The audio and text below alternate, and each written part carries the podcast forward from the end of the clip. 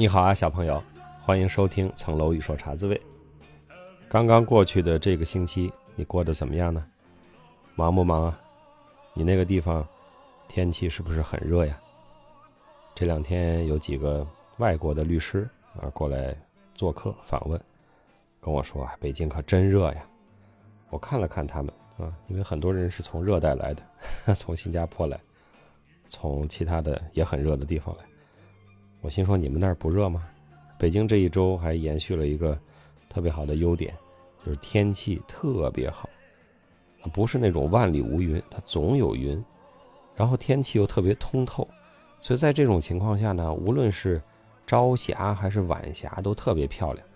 天天你刷刷朋友圈啊，大家都是在各种的阳光和云朵的摄影大赛，让人心情非常好。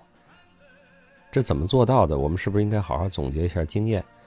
是周围的工厂采取了更加严格的环保措施呢，还是纯粹说就是靠天吃饭？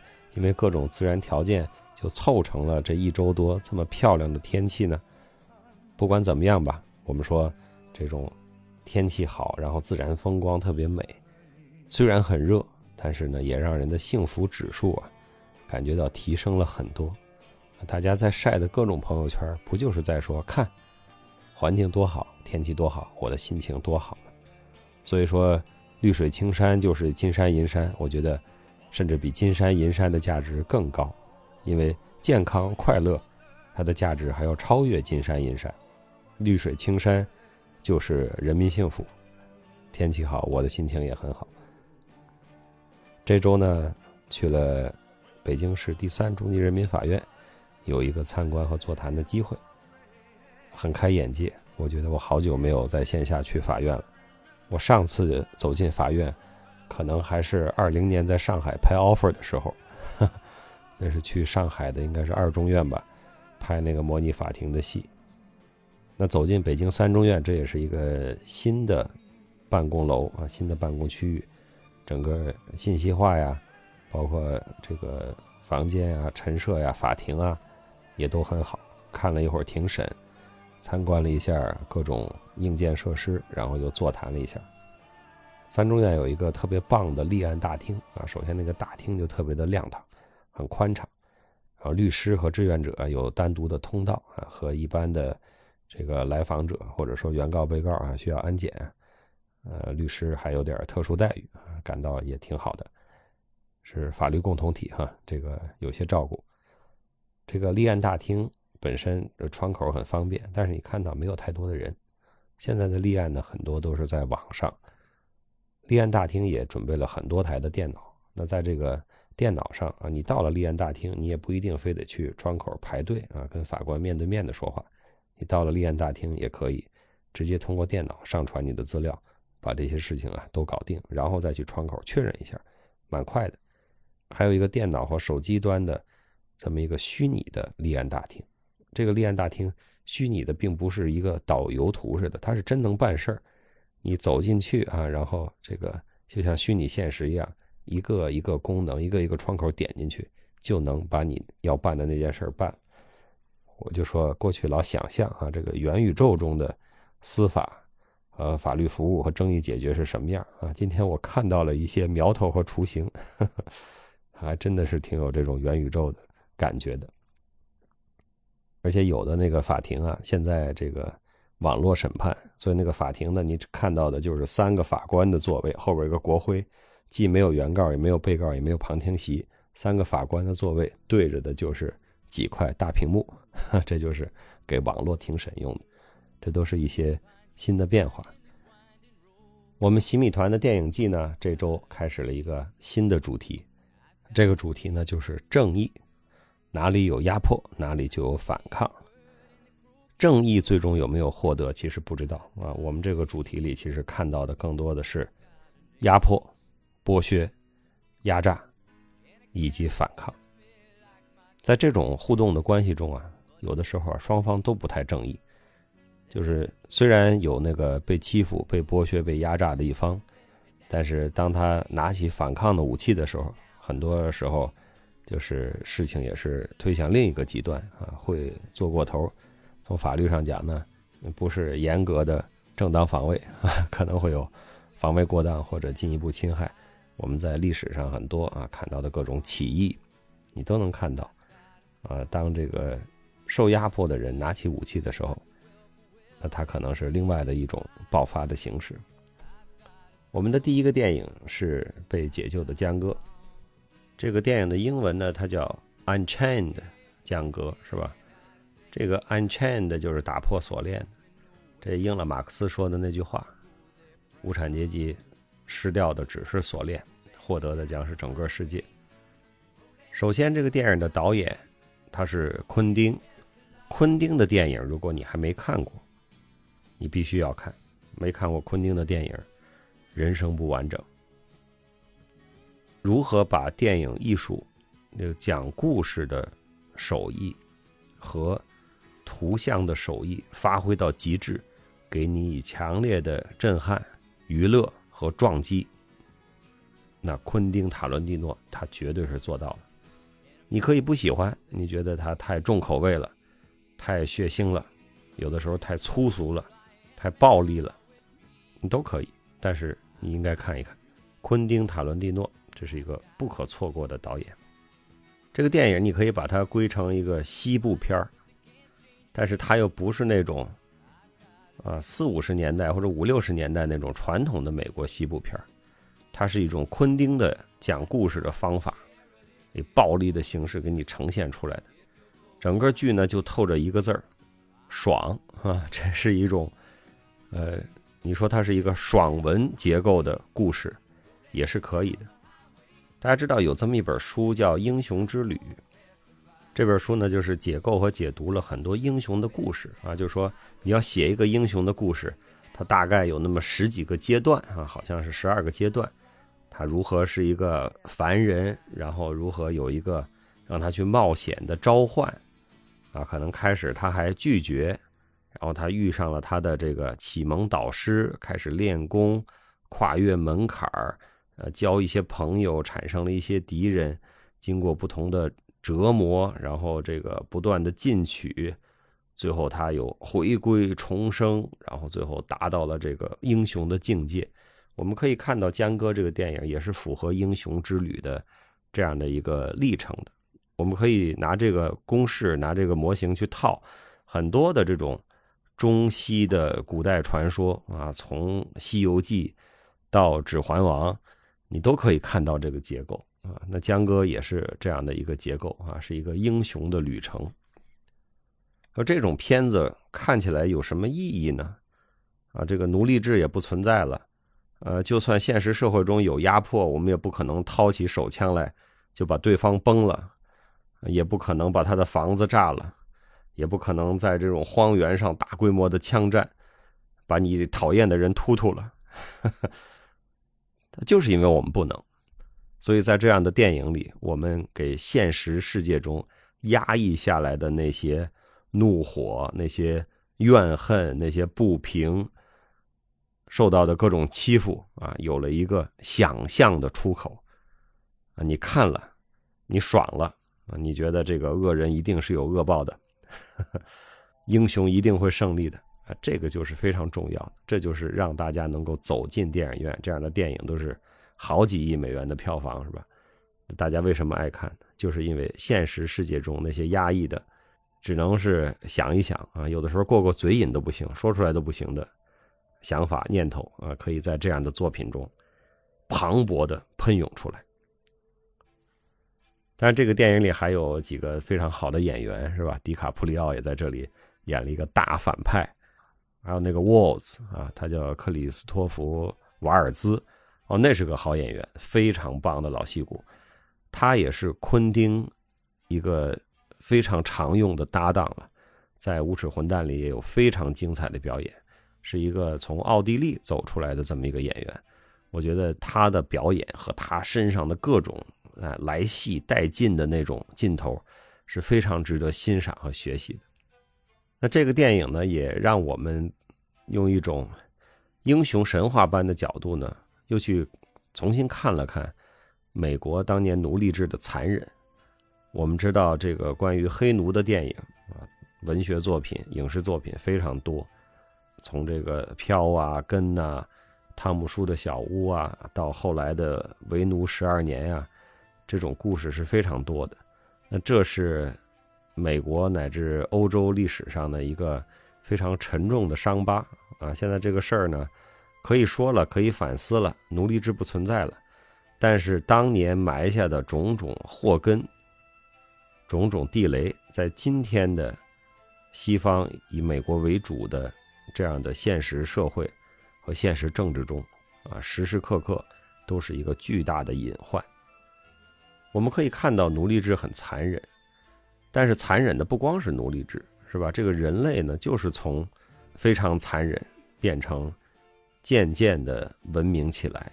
啊，但是呢，这种残忍的事儿，这种社会性的残忍的制度，不管在哪个国家，现在看起来哈很文质彬彬、道德仁义放在嘴上的那些国家，一样，他们离那个非常残忍、血腥的制度都不远。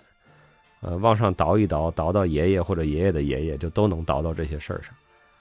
我在 B 站跟大家分享过一个呃斯科特案，是吧？那个就是一个。引爆南北战争的这样的一个案子，也就是说，奴隶想获得解放，它是一种体制性的压抑。我们在这样的电影里可以看到，说江哥把所有的坏蛋都杀死了，带着他的女朋友还是妻子啊，非常帅的，一马双跨奔向自由的土地了。但真正现实不是这样哈，总有人会再把你抓起来，然后法院会判说你不是人啊，至少不是法律上的公民。你就算是跑到了自由州，你依然也是那些奴隶州的奴隶。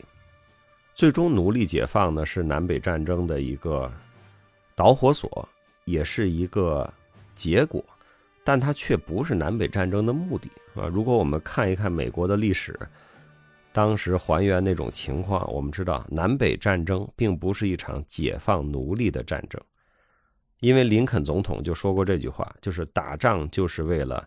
这个联邦的统一是吧？这个 Union 啊，就是作为 United States 这个合众国的统一。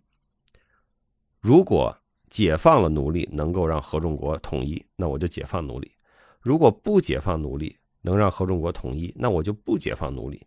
所以大家知道，林肯或者南北战争发动这场战争，美国的这场内战，不是一场解放奴隶的战争，它是一个维护国家统一。禁止南方独立的这么一个战争，那你说美国这个州啊，都是自由加入的美国，形成了这么一个宪法，是一个契约。那我不想跟你过了，我不干了，我能不能退出这个契约呢？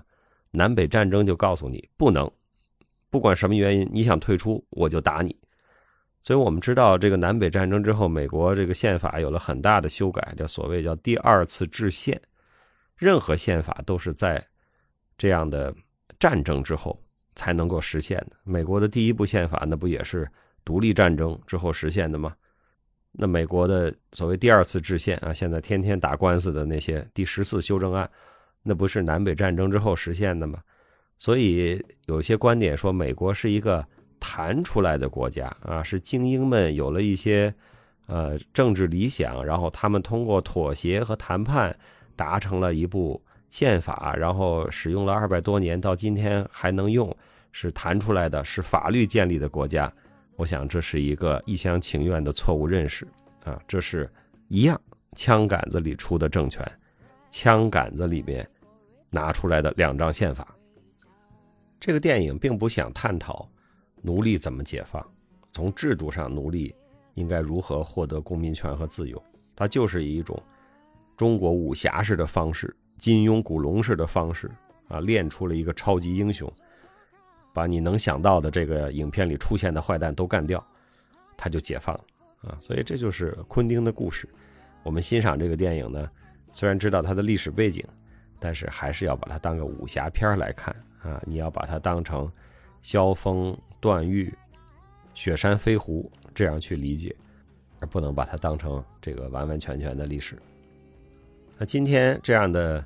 呃，种族歧视和种族压迫呢，以另外一种形式还存在在美国社会。呃，包括现在黑名贵的运动，依然是很大的社会问题啊。这个问题看起来还挺无解的，因为我们也看到了这个人口的变化的趋势，就是美国作为一个白人的国家、欧洲人的国家，主要是英国这些人的国家，他们是白人的清教徒啊。这个过去有一个定位，说美国是白人男性清教徒的国家啊。我认为今天这个定性依然是准确的，这是它本质的国家性质。但是呢，它的人口结构在发生巨大的变化。首先，男性啊，他不是占统治地位了，那女性也有投票权。但是呢，白人和清教徒的思想依然是占主流的。那在美国，如果你不是白人清教徒的思想，那基本上就是非主流嘛啊。这个，所以我们老说说，如何能够打入美国的上流社会啊？那你就变成白人清教徒啊。咱说美国选出来一个非洲裔的总统啊，巴拉克奥巴马，大家也很喜欢他，但是呢，他其实是个白人嘛，他的思想、行为方式，他上的学，他干的工作，他做的那些事儿啊，是符合他们的这个文化传统和这个习惯，所以呢，他是一个非常好的象征着美国开放多元的这么一个好的成果，但是并不是说他是黑人的代表。那大家知道有很多黑人没有投票给奥巴马。因为他们觉得他不是他们的人。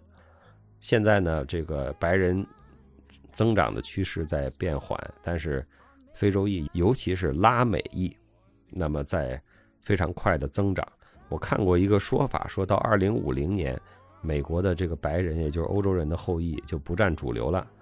这个拉美裔作为单独的一大支，可能能占百分之二十多，将近百分之三十；亚裔可能也百分之九，将近百分之十。那这个时候，这个国家的政治一定是变化的啊！大家知道，这个政治的变化，首先就是人口，呃，这个种族啊、财富啊，呃，各方面的变化引起的政治变化，所以会有很大的变化。就像欧洲有很多北非的移民，有很多呃穆斯林，不管是来自于非洲还是来自于或者土耳其或者其他地方，摩洛哥，欧洲也会发生非常大的变化。这是就着这个电影哈，随便说几句。这也是当时为什么一百多年前美国有这个所谓叫排华法案。就中国当时不是输出很多劳工去美国这个挖金矿啊，这个在加拿大、美国都受到了很大的虐待。他们现在还这个有着所谓的道歉的这样的表示。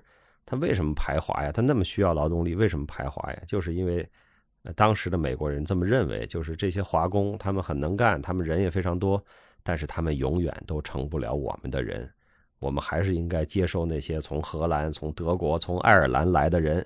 这些人啊，经过一定的这个奋斗和安顿，他们最终是可以成为我们的人，成为美国人，也就是成为白人清教徒的那一群人。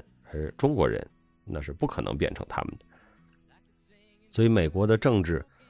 呃，短期我们可以看啊，谁当总统啦，谁又被调查了这种事儿。但是长期呢，我们可以关注人口的变化，来看它各方面的政治的动向啊。二零五零年也不远，我们这代人都看得到。当白人不占多数的时候，以所谓白人清教徒立国的国家怎么办啊？就像美国有很多学者提出过这个问题：我们是谁？他在过去的几十年采取了非常开放的移民政策啊，变成了一个好像世界人民的大熔炉。但是现在呢，这个政策明显的转向了，明显的收紧了，就是因为真正统治这个国家的人开始意识到这个危机，就是我们是谁，我们不断的在被稀释、被弱化。那所以这是一个很重要的啊，观察美国历史变迁的这么一个观察点。好了，从这个电影啊，我这说压迫和反抗没有什么可说的，你看这电影爽就好。我们就是东拉西扯啊，联系背景，联系今天的国际政治，呃，随便说一说我读过的一些书或者我的一些观察，可能不对，也可能有点这种隔岸观火，在这儿瞎说。下周呢就是端午节了啊，我祝你在放假期间端午节快乐。当然了，如果你愿意端午安康，我也在这儿说端午安康啊！你挑一个你要的，我觉得端午快乐、端午安康都好说什么都行。但是呢，不要教别人啊，你应该说安康啊。我怎么就不能快乐了呢？啊，我就要端午快乐，好吧？